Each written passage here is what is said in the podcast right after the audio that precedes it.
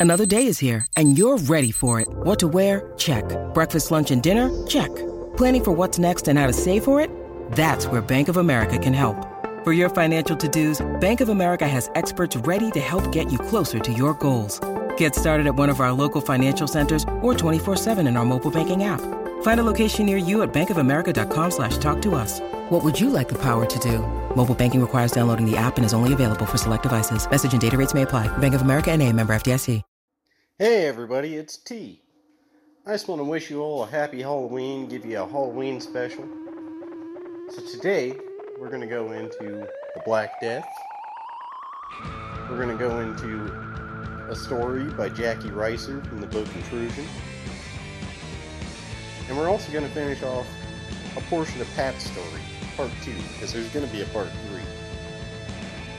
I want to thank you guys for joining me. Let me know if you like the background music. I kind of tried to switch it up a little bit, see if that's better. So, let's get it.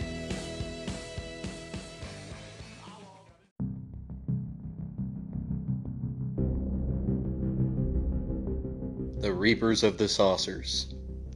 Now, for those of you new to this and have never heard this theory,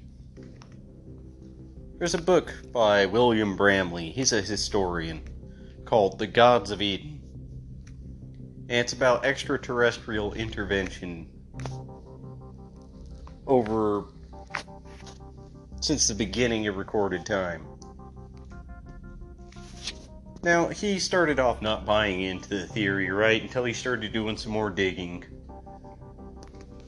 And for those who have read the book, which, you know, I haven't actually read the whole thing, and tonight I started going over it a little more. Know, I don't necessarily buy into all of it. In fact, you know my stance on the ancient astronaut theory. But an interesting parallel starts to appear. Now, again, for those who are new to this, this is going to be a special little surprise for you. And I think you're going to find it really interesting. The Black Death began in Asia and soon spread to Europe, where this disastrous plague killed an estimated 25 million people. This at the time was one third of Europe's entire population. This all occurred less than four years. And some historians believe it was close to 35 to 40 million, or about half of Europe's population at the time.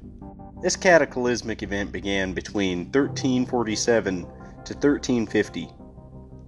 The plague continued to decimate Europe, with decreasing fatalities every 10 to 20 years and short lived outbreaks all the way straight through the 1700s. Bramley states that it's hard to know the number of deaths over a 400 year period, but he estimates over 100 million in that time frame. Now, there were two types of plague to be responsible. So, the first one's the bubonic type. It's most commonly characterized by swelling of the lymph nodes, which are called buboes and accompanied by vomiting, fever, and death if not treated within a few days. This form of plague is not contagious between human beings. It requires an active carrier like a flea, for example, or a mouse or a rat. For this reason, historians believe that a rodent infestation caused bubonic plague. They carry it even today, a number of records from between 1347 to the late 1600s indicate the rodent infestations prior to several outbreaks of Black Death, leading credence to the rodent theory. Now, the second form of the plague contributing to the Black Death is highly contagious type known as pneumonic plague. The effects of pneumonic plague are coughing up blood, shivering, rapid breathing, with body temp high, People will die within three to four days of this contagion being contracted. It's nearly always fatal. Transmits best in cold weather and poor ventilation. This form caused the most casualties due to crowding, poor hygiene, and ventilation issues at the time. But Bramley notes that enigmas about the plague outbreak still exist. Outbreaks occurred and weather was warm and summery in uncrowded regions, and not all outbreaks of the bubonic plague were preceded by rodents, rather, only a minority. One of the questions posed is how was it able to strike isolated human populations, which had no contact with earlier infected areas? Well, being a historian, he notes, you could simply solve this by going back to the records and reports at the time and finding stories, finding out what happened. And what he found was unbelievable, stunning, and would seem like the theories of a crazed man. Odd entities and strange mist. Foul smelling mist of all regions of the world that the plague broke out in, not only Europe. The mist was preceded by usually bright lights appearing in the sky. He notes the lights in the mist were actually reported far more than rodent infestations, and in more regions. The plague years were in fact a period of heavy UFO activity, quotes Bramley. What then were the mist? He notes germ weapons. This is a possibility.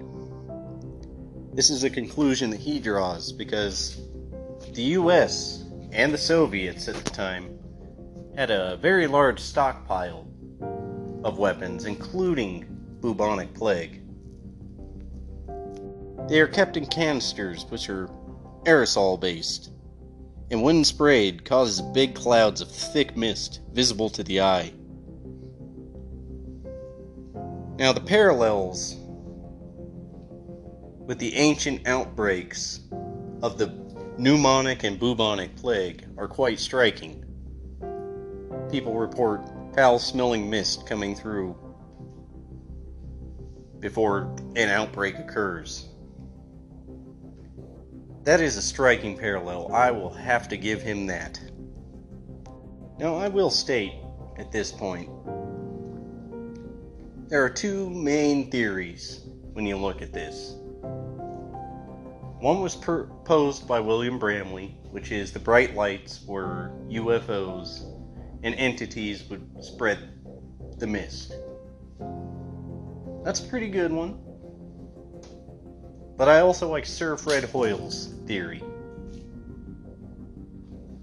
Now, he was an astronomer, a physicist. I mean, he was a smart fucking guy one of my heroes, actually. And his theory, and he actually has charts. It's, it's in a book called Diseases from Space. It's one of my favorite books. He has a chart of the comets being noted during the Black Plague and how they would spread the disease. Now, this goes into panspermia, building blocks of life being found throughout the universe, comets carrying those building blocks, perhaps even foreign ones to our bodies, which would make us sick because our bodies have never been exposed to that. Now, I like that theory just as well. Now, personally, I lean more toward that theory. But again, I haven't actually read all of this, so I'm learning it with you. I knew about it, but I've never actually picked it up because I go over so many other things. So we're going to find out which one's kind of a better theory with this as well as we go through this, but so far I'm pretty shocked.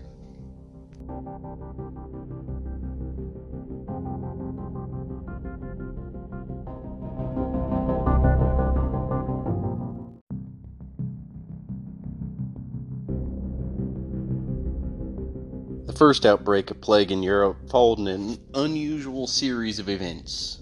Between 1298 and 1314, seven large comets were seen over Europe, one of which was quoted as awe inspiring blackness.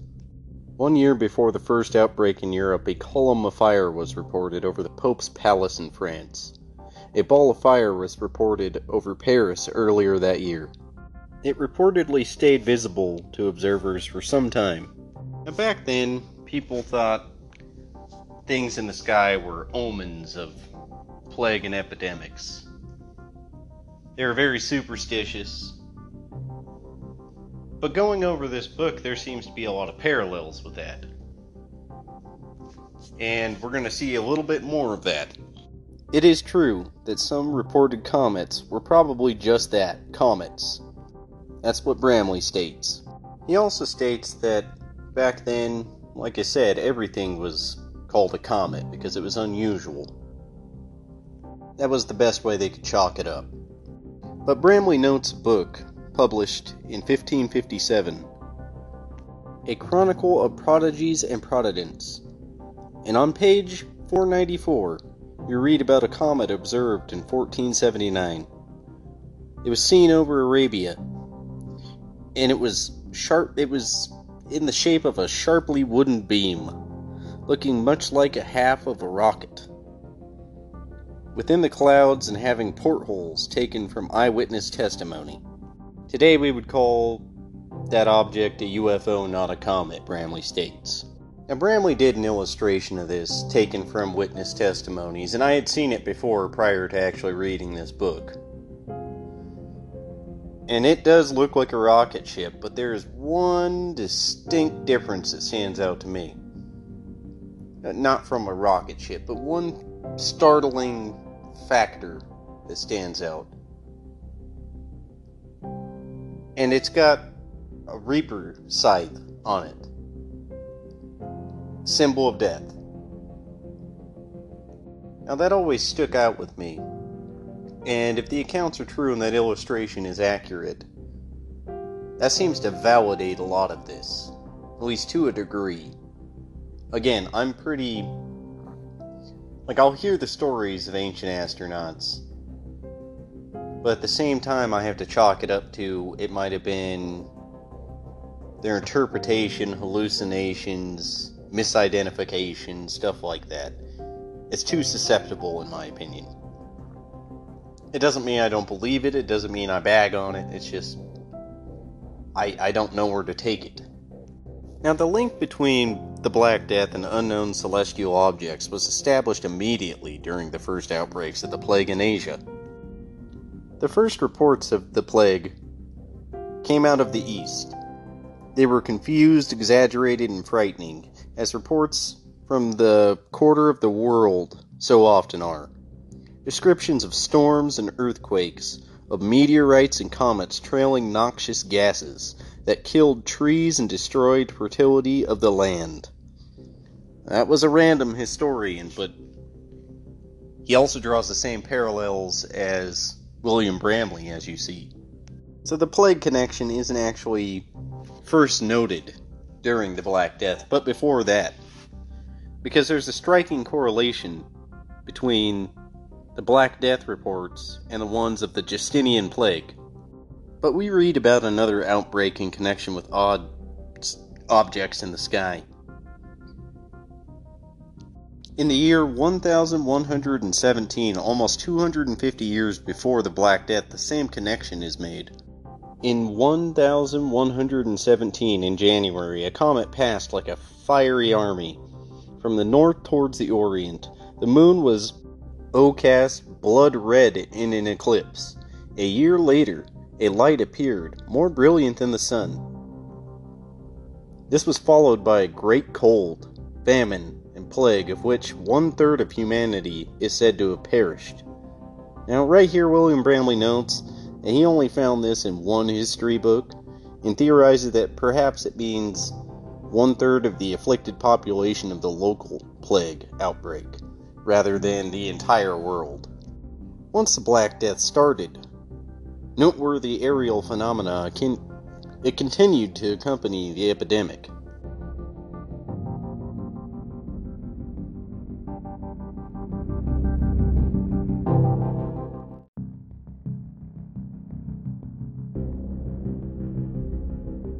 Reports of many of these accounts were assembled by Johannes Nohl and published in his book Black Death, A Chronicle of the Plague in 1926. According to Nohl, at least 26 comets were reported between 1500 and 1543, and 15 or 16 between 1556 and 1557. And in 1618, eight or nine were observed. Mr. Nohl emphasizes the connection between the plague and the sky phenomena, or comets, and quotes one tale. Now I'm going to give you a quote, but I'm not going to go into all the names because I can't pronounce them all. In the year 1606, a comet was seen, after which a general plague transversed the world. In 1852, a comet was brought so violent a plague upon Prague and the Netherlands, among other places. It carried off 37,000 people, and in the Netherlands, 46,415. We then go to Vienna, Austria, 1568. We get the following description. When in the sun and the moonlight, a beautiful rainbow and a fiery beam were seen hovering above the church of Saint Stephanie, which was followed by a violent epidemic in Austria. Nuremberg, Württemberg, and other places, carrying off human beings and cattle. So, these lights would be. They appeared before an epidemic, as noted in some of these descriptions, and it would be anywhere from like several minutes to a year. Not really any longer. So, fairly quick. Where there is a gap between such a sighting and the arrival of the plague, a second phenomenon would appear. This was sometimes reported. The appearance of frightening human like figures dressed in black, often seen on the outskirts of the town or village, and their presence, presence signaled the outbreak almost immediately. An account from 1682 tells of one such visit a century earlier. In Brandenburg, Germany, there appeared in 1559 horrible men, of whom at first 15 and later on 12 were seen. The foremost had beside their posteriors little heads, the others fearful faces and long scythes, with which they cut the cut at the oats, so that the swish could be heard at a great distance, but the oats remained standing. When a quantity of people came out running out to see them, they went on their way mowing. The incident of the strange men was followed by the plague immediately. Bramley goes on to ask, Who were these strange men? And what kind of thing did they have that they were swishing around that obviously wasn't cutting the oats in this case? He goes on to theorize that maybe it was the chemical weapons kind of thing, where it was spreading the plague as they mowed. We're going to go into another quote about these strange men. Similar men were reported in Hungary. Here's the quote for you. In the year of our Christ, 1571, was seen Cremnitz in the mountain towns of Hungary. On Ascension Day, in the great evening of disturbance of all, when on the Schulerberg there appeared so many black riders that the opinion was prevalent that the Turks were, go- were making a secret raid, but who rapidly disappeared again and thereupon a raging plague broke out in the neighborhood. Strange men, demons, and flying figures were observed in the European communities. Frightening creatures were often observed carrying brooms, scythes, or swords. These were used to sweep or knock at people's doors of houses, and the people in the homes would fall ill of the plague afterwards. This is where people draw death as a skeleton with a scythe. The scythe came to symbolize the act of death mowing down people like stalks of grain. In looking at this haunting image of death, we may in fact be staring into the face of, it, of the UFO. Now, I think there are some startling implications when you look at death in comparison with modern day ufonauts, for example. And beforehand, you know, death was an angel. Now, it could be, there could be a connection, or it could just be a symbol of the prevalence of death at that point in time. Because, as you know, A lot of people were fucking dying, like I said before. So it's hard to chalk it up to whether this was a hallucination, it was actually happening, what was going on. I really don't know personally where to take it. But I do find the theory pretty good, actually. But then the question comes about why would they want to do that?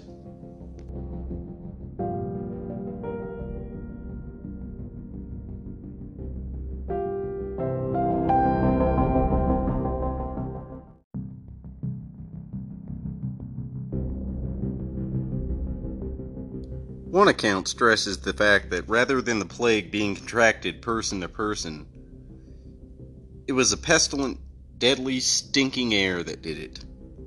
During the whole of the year 1382, there was no wind, in consequence of which the air grew putrid, so that an epidemic broke out, and the plague did not pass from one man to another, but everyone who was killed by it got it straight from the air. So, we're going to move on, and we're going to point out a very interesting warning that people would give at that time. So, I'm going to quote William Bramley again on this one. The mist or plague poisons were thick enough to mix normal air moistures and become one part of the morning dew. People were warned to take following precautions.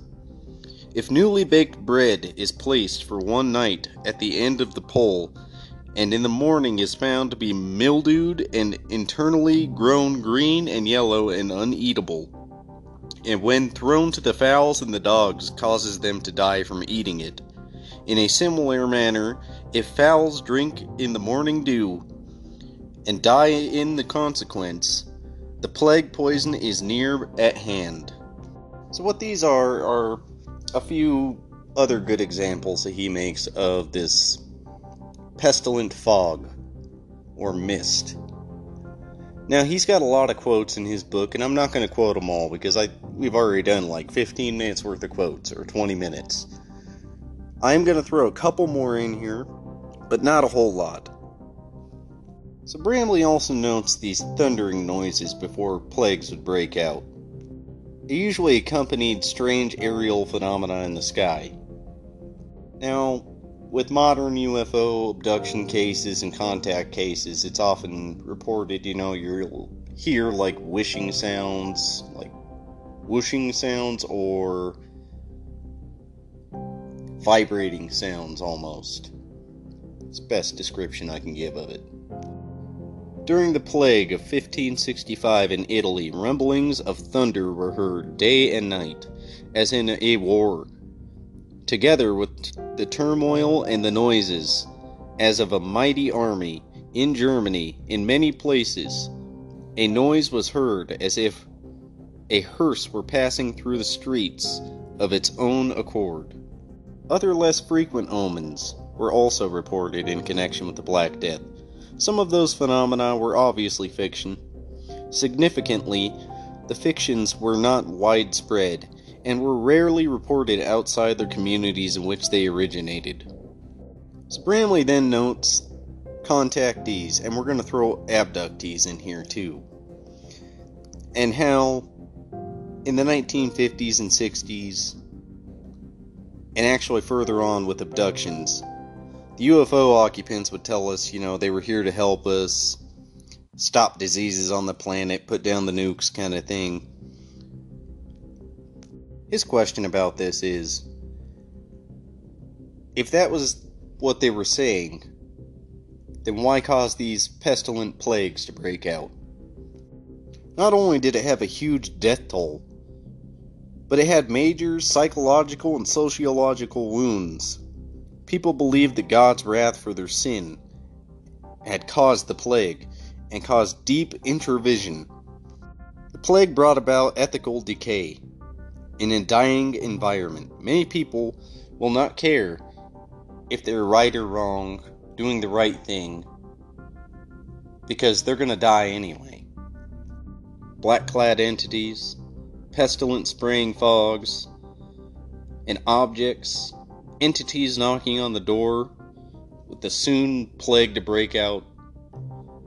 upon that victim. We have frightening tales indeed. Question is was it rodents and hallucinations? Was it comets carrying pathogens with them? Or was it otherworldly extraterrestrials causing plagues and disasters?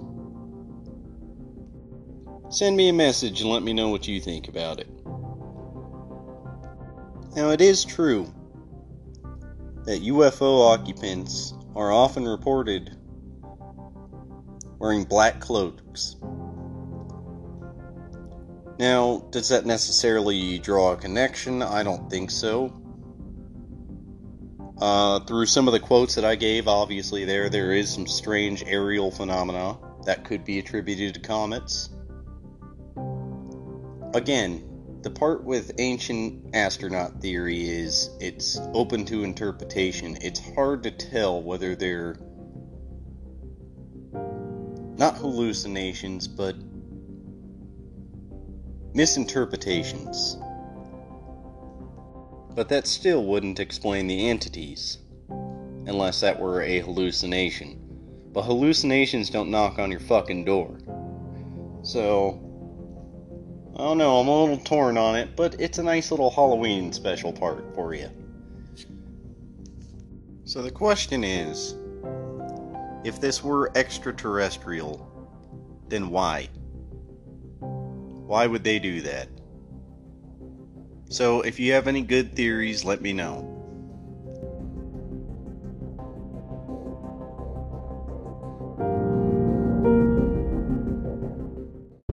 When you need mealtime inspiration, it's worth shopping Kroger, where you'll find over 30,000 mouthwatering choices that excite your inner foodie. And no matter what tasty choice you make, you'll enjoy our everyday low prices, plus extra ways to save, like digital coupons worth over $600 each week. You can also save up to $1 off per gallon at the pump with fuel points. More savings and more inspiring flavors make shopping Kroger worth it every time. Kroger, fresh for everyone. Fuel restrictions apply.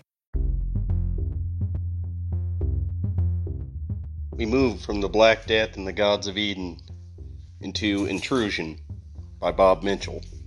Now, this is one story about a lady named Jacki Rhyser. And we're not going to cover her whole story. She has had past experiences. Maybe we'll do that at a later point, but we're going to move into an odd entity she had an encounter with. Jacki Rhyser was married, and they were living in a stone cottage near Lake Simcoe in a town east of Barrie, Ontario, Canada. She and her husband both moved there in 1989, and at the time of this book, she still lived there currently. She always felt a strange feeling in the hallway near the bathroom, close to her bedroom. She goes on to state, The only way I can describe it is that it's if there was some type of energy force at that particular spot. Although Jacki and her husband Albert became aware of this spot, they kept it to themselves until visitors and relatives started to notice. To quote Jacki, I guess it was my truth antenna. I wanted to see if anybody else felt it. Others, in fact, did. One example is her sister, who didn't even like going to that part of the home and didn't know why. Jacki always kept the light on in the bathroom, and the light illuminates this odd area in the house. She exclaims, It's as if you suddenly smack into something very uncomfortable feeling. If I never had to go down there, I never would. I have lived here for the past 20 years and it's still there. On one very strange night, Jacki found out exactly why. At this time, Jacki was in her mid 40s, and she was standing in the hallway just outside of the bathroom. It was the middle of the night and she was unaware how she came to the, that spot. She doesn't remember leaving her bed. She must have simply just come to at this spot. She then notes that she's alone in the hallway, can hear her husband Albert snoring in the other room. She then became aware of an odd presence nearby. A strange looking tall being standing next to her. The being was much taller than the previous abductors of prior events. He stood at least eight foot tall, for some reason, she can tell this abductor was a male. She stares unafraid at the entity and then becomes engulfed in a bright light, as does the being.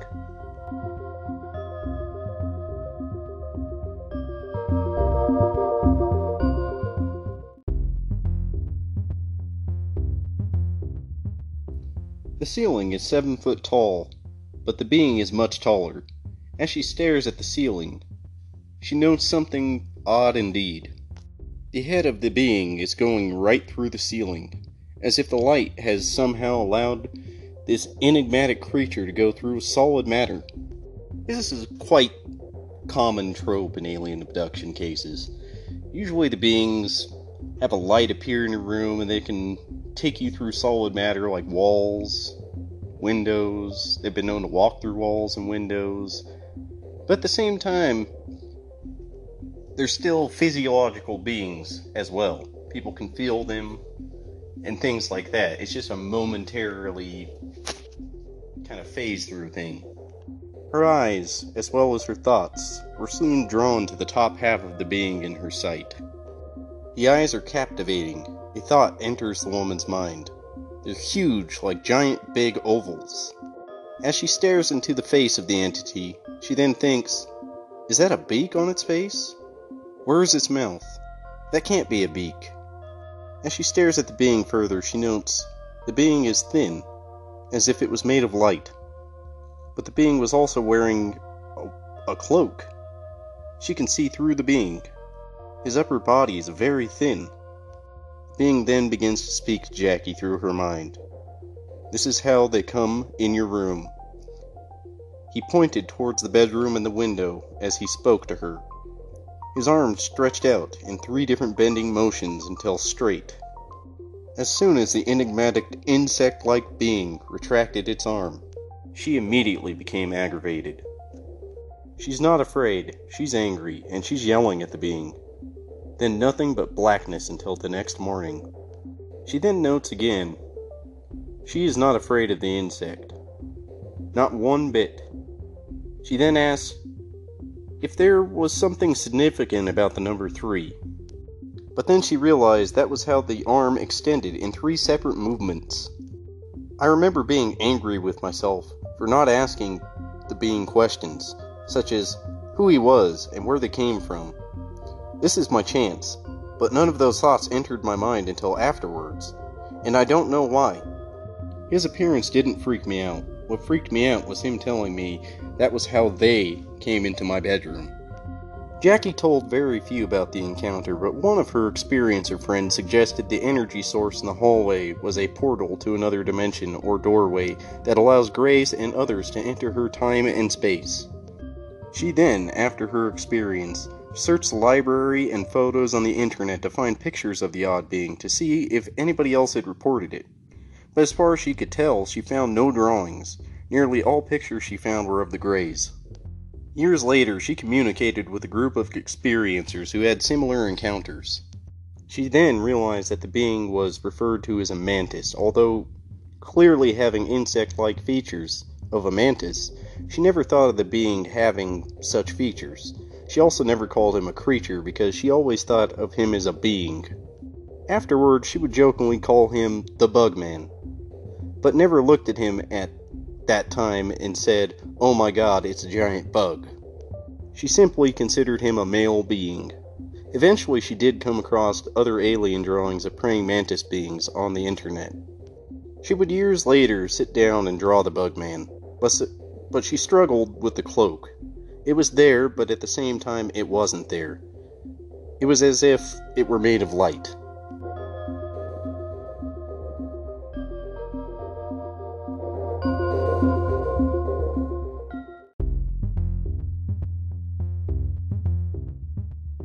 There really are no words to describe something that is there, but at the same time, not there.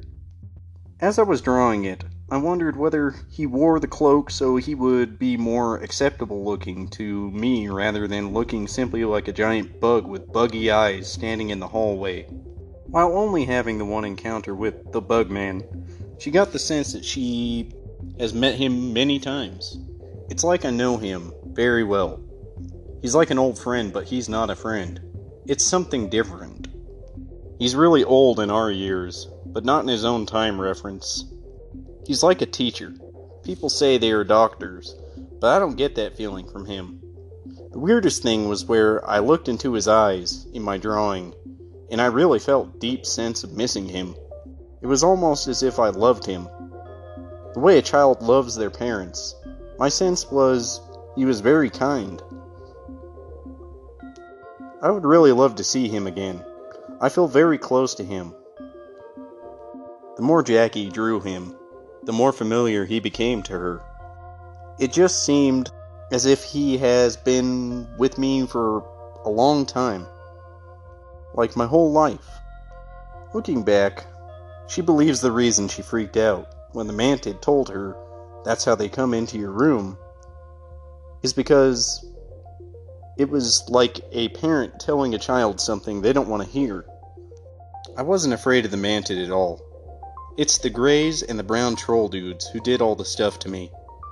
But he also might have been letting me know that even the Greys and the troll dudes come in my life through the same energy spot.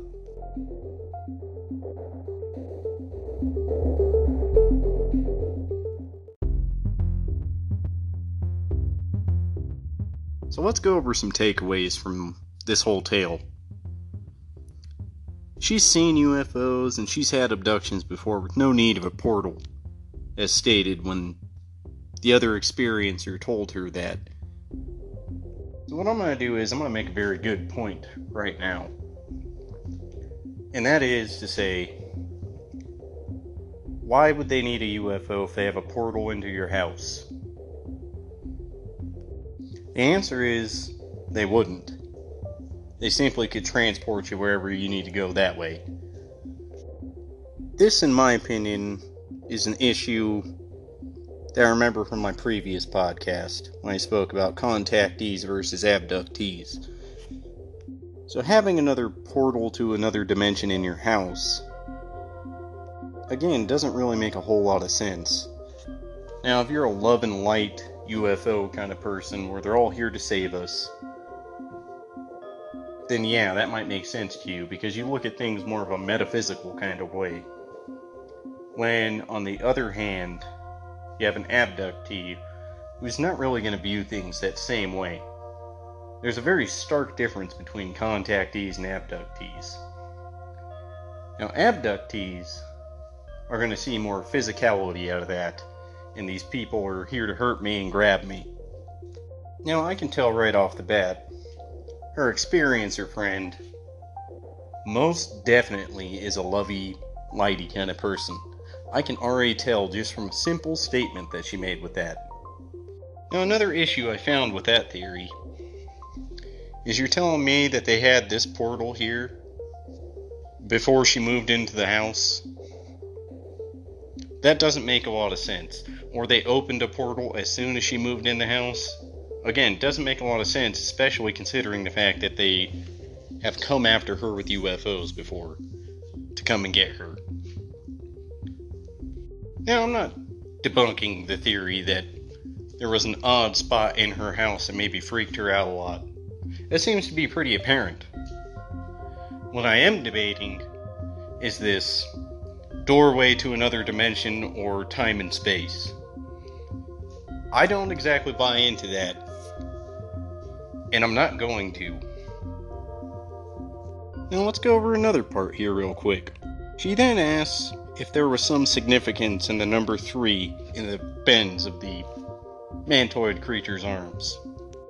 Now, in this case, some ufologists and paranormal people would jump the gun and say absolutely. And what I mean by that is, someone like a Mike Clelland or Nick Redfern would look at a situation like that, Brad Steiger or John Keel, they'd look at a situation like that and say, okay, so some abductions happen at 3 o'clock and there's three bends in the arm. Therefore, there's a connection. Or sometimes when people are abducted, there's three entities that surround your bed. Therefore, there's a connection. Now, firstly, that's incorrect in both situations. In fact, the number of entities in your room can vary. The time you're abducted can vary. Simply saying I woke up at 3 o'clock a.m. in the morning with three abductors around me, therefore synchronicity, does not work. And nor do I think it should. But then she realized that was the way its arm extended, in three separate movements. She did that herself. She didn't jump the gun and do this whole woo woo bullshit that I've been going over. And that's what I appreciate about this. Now, the portal thing, I get it. You got an odd vibe from a particular spot in your house. And then you have an experiencer friend tell you her theory about it. That might lead you the way a little bit. But again, that entity pointed to the window in the doorway. Or even perhaps that little spot, but I kind of doubt that. But let's say he did. I'm sorry, but that window is not that spot. She didn't get a weird vibe from the window. So that debunks that little theory right there. Now, again, commonly in abductions, going through solid matter does happen. Not in every case, but in a great many. And it seems that they're, again, still physiological when they do this. You can feel them grab you. You phase through a wall. You come out the other side. They're physical. That could be technology. This feeling of a mantis being like a parent is also reported. It's not super common, but it's reported. People either love or hate them. If you recall from my prior podcast, I talked about Dr. Karla Turner having a similar experience as a child, where a mantis actually grabbed her and was arguing with her, saying, I'm your mother, in her backyard. Now, the three bends in the arm that's one of the reasons they're called praying mantis type entities. That's reported in, I'm hesitant to say all of the cases, but damn near every case of these insectoids. Usually reported with long, skinny, bony fingers. And in fact, that's what she drew in that book. Now, being knocked out in a dream doesn't happen. Going black is not common in a dream. And we are going to skip my dream that I had as well. We don't need to go into that. But that's not a common thing. In fact, I wouldn't say it's not common, it just doesn't happen. It can't be knocked out in a dream. And that's my interpretation of this. It fits in with your typical alien abduction, or at least scenario. She wasn't actually taken, as far as she knew, but she did go black. So therefore, she very well could have been. She just doesn't remember that part. And we're going to end it on this section. And that's the story of Jacki Rhyser. At least one aspect of it. If you want to hear more about that, shoot me a message, let me know. And we will go over some of those parts of the book too. But right now, we have a prior engagement to get to. And that's Pat's story.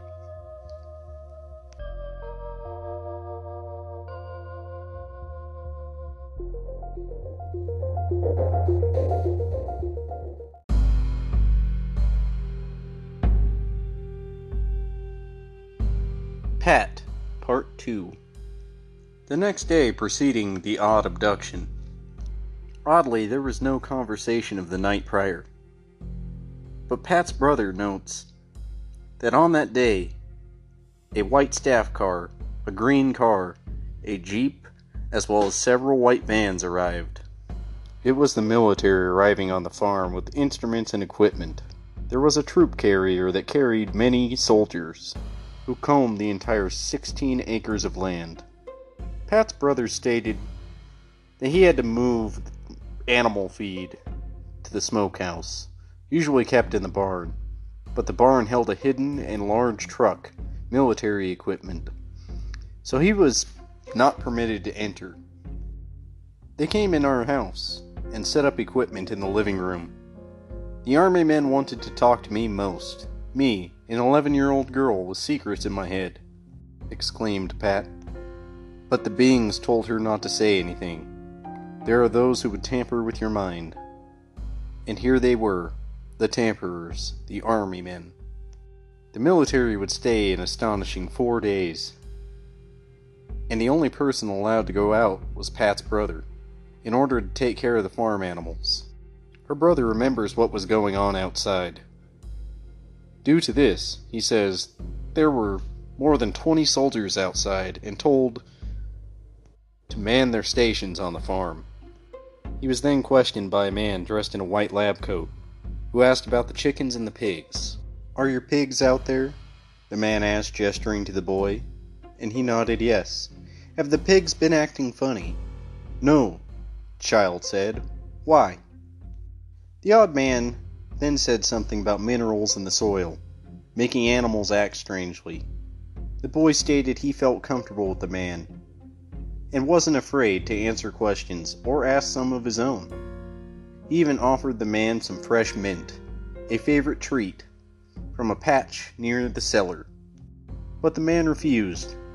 They're taking samples there, and we'll be in the way. When they're done, we'll go get some. Pat was mad about being restricted. She felt as if they would take her family and put her in jail, or something but she felt as if the being was protecting her. She called him the little boy at the time, but she also knew he was not a little boy. Two female doctors set up equipment in her parents' room, where Pat received an injection. It made me sleepy, said Pat. She laid there upon her parents' bed, on a towel, and the child told her story. I even told them, You're in my mom's room, where the white ones were, you don't belong here, but they do. Dr. Karla Turner then asked Pat to put herself back in the situation and recount everything she could recall. She went back into her 11 year old form of mind and began to relive the situation. Pat recounts seeing a man dressed in all brown uniform and wearing a captain's hat. The man had thick silver gray hair and speaking to Pat's mother and grandmother holding a file envelope. Then another man appeared, and removed his coat and rolled up his sleeves. His name was Mr. Donaldson.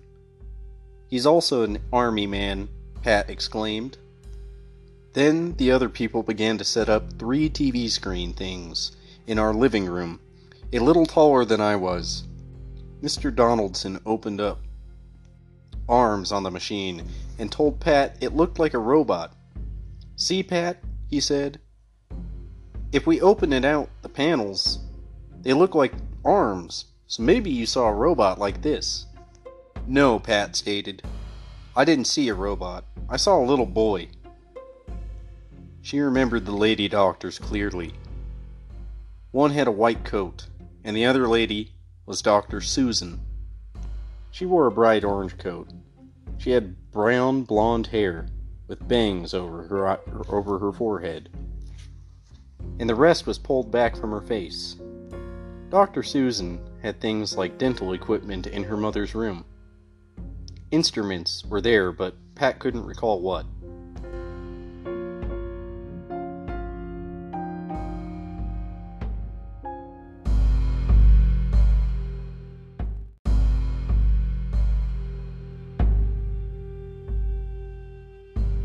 The really clear picture is of a shot wrapped in a cellophane or plastic. It had a hose attached to it, which was also wrapped in cellophane or plastic as well. Dr. Susan began to open the shot. Frightened, Pat asked if she had to get a shot with that thing. Dr. Susan then directed Pat to Mr. Donaldson, who was in the living room speaking angrily to men in the living room dressed in white moon suits, as she describes. And they were holding white boxes without handles. He was saying, I told you to use the ones with the handles. After Pat received a shot, it made her feel dreamy and willing to talk about her secret memories. She was upset with Mr. Donaldson didn't believe her. I always told the truth, because my mom hated a liar. So I told the army men about my visit with the beings. I cried when they told me I didn't see what I thought I saw. She figured Mr. Donaldson felt bad because after she cried, everyone was being nice. Pat then questions, Why did they say I didn't see the little boy? Why did such a wonderful thing as a visit get everyone so upset and mad? And why did I have to get another shot? Someone asked about the glowing white beings, and Pat said, They are angels. How do you know they are angels? her interrogator asked. Because they told me so, Pat said. And what else did they tell you, Pat? One person asked. Did they tell you anything else? Yes, she replied. They told me a lot of things, but I can't remember them now. Someday I will remember, but not now. Why can't you remember now? she asked. Because, Pat said. They said it's not time to remember. And besides, you were coming here, and I can't tell you because it's a special thing. When I'm a lot older, I'll remember what they said and going to happen. Did they tell you what's going to happen? Yes, they did, Pat replied. They told me about the bad time on Earth. I'm not supposed to tell about that. I can't remember now. Well, some of it I remember, like the crystalline ship. They were in it, it was full of light, and I called it crystalline ship because it wasn't metal, like a plane. The lights made everything work by itself, and they moved things without touching them. And even me. They moved me without touching me. They moved me up and down. They are full of love, and they protected me with a silver light in me. And I love them. They then asked about the little boy's clothes and hair. Pat felt like the man was dumb for asking such a question. Don't you know, she said, that the beings don't have hair and don't have clothes. The little boy has real big slanty eyes that can film everything inside me, in my head, in my soul. He talks to me in my head and doesn't use his mouth because he only has a line there. He's really skinny, but he doesn't have to eat because he's an angel. Pat states, I thought angels had wings, and I laughed because he laughed with his eyes, because he knew I was thinking about wings. I got kind of scared because I knew he was really an angel then. He knew what I thought.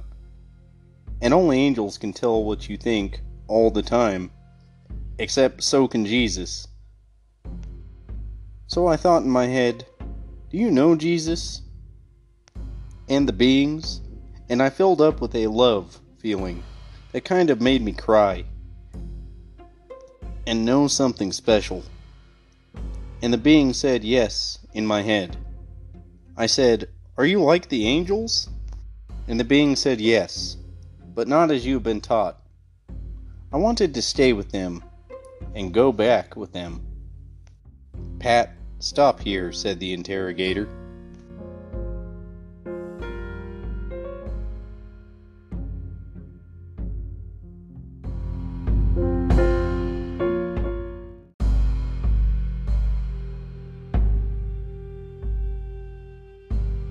Us ask you a question. You said you wanted to go back with them. Where do you want to go back to? I can't tell you that, said Pat. I'm not supposed to tell you that part. But the angel said when it was time to go, they would come back. They promised me. I made them promise me. But he said it wasn't time yet. I begged and cried and felt real sad. Mr. Donaldson asked why I was crying, and I told him because you're making me cry and you're making me tell you. And I'm not supposed to tell. And you think I'm lying, but I'm not. Okay, stop crying, Pat, said Mr. Donaldson. Calm down and listen to my voice. I don't think you're lying, and I won't ask you any more questions if you tell me about the souvenirs. Where are they, Pat? Do you have souvenirs? Pat became mistrustful of the army men, and she felt very stressed. She tried not to say anything more, but Mr. Donaldson asked again, Where are your souvenirs? I cried, Pat said. I told him they were mine. She then asked, Why did he want them? Pat said they were in a cigar box under her bed. Pat wouldn't give it to them.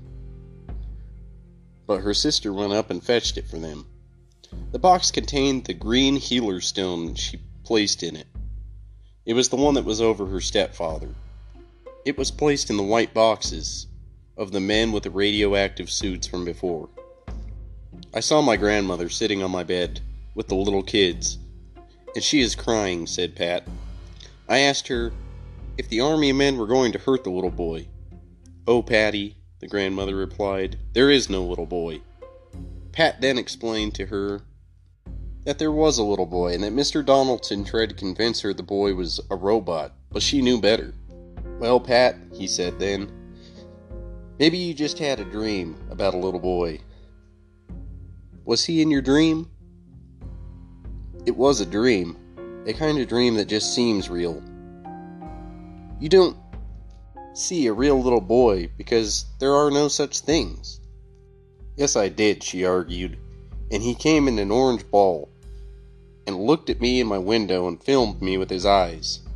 Did the dream frighten you? asked Mr. Donaldson. It wasn't a dream, Pat argued.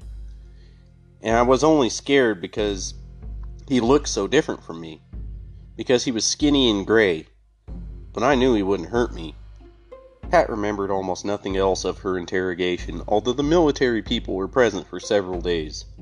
After the army left, she spoke about how my whole family seemed sad, kind of in a daze, and I had no memory of anything after that. We moved to we moved to town before my 12th birthday in August of 1955. But this was not Pat's last encounter with odd visitors. So next week, we're going to conclude Pat's tale. So we got one more act in this. So far, it's quite a fascinating story. Young woman's abducted, odd experiences. Again, note the blackout part, right? Like getting knocked out. Same as the tale from the last little session. You know, intrusion. And then the military come, interrogate her and her family, find what they need, stay there for a couple more days, and then they leave. And my guess would be as a result of the military intervention, they then moved. But there's still more to come, and we're going to go into that next week.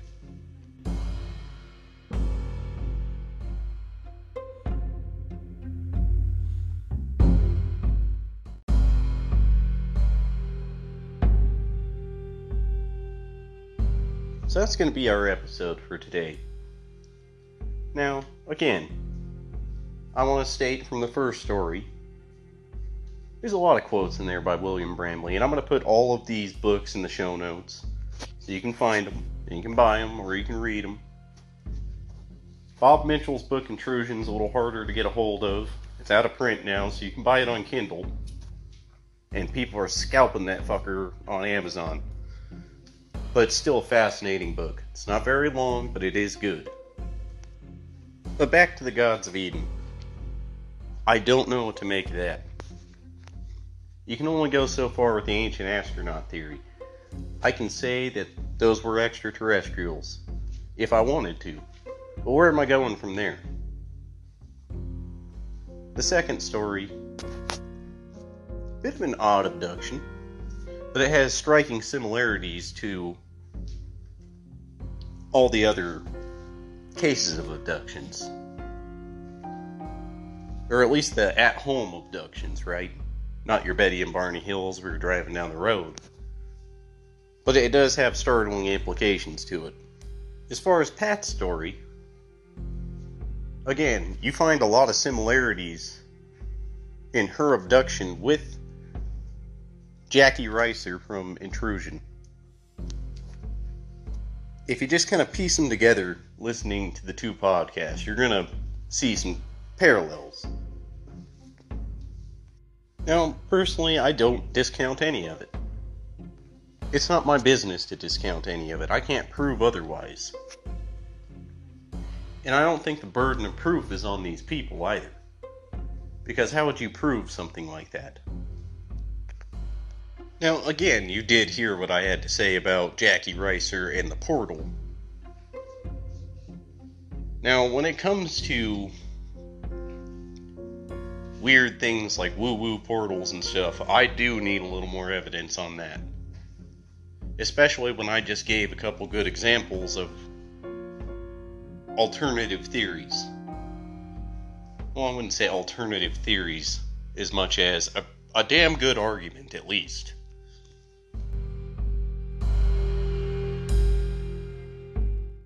Now, that's our episode this week. I just want to wish everybody a happy Halloween. I want to say thank you for listening to my podcast. You can find me on Anchor, Reason, Spotify, many other places. I want to thank the Ghoulies again for Hot Rods from Outer Space intro and outro music. I've got a Facebook page up, so if you want to get a hold of me, message me on there or go to theufos at yahoo.com and send me a message. If you'd like to come on the podcast, let me know. If you'd like to tell me a story and just your experience, let me know and send it to me and we'll talk about it. Again, sorry for the bad reading. I think I'm getting a little better at it, so just bear with me on that. So I want to thank you guys again. This is T. Keep kicking it.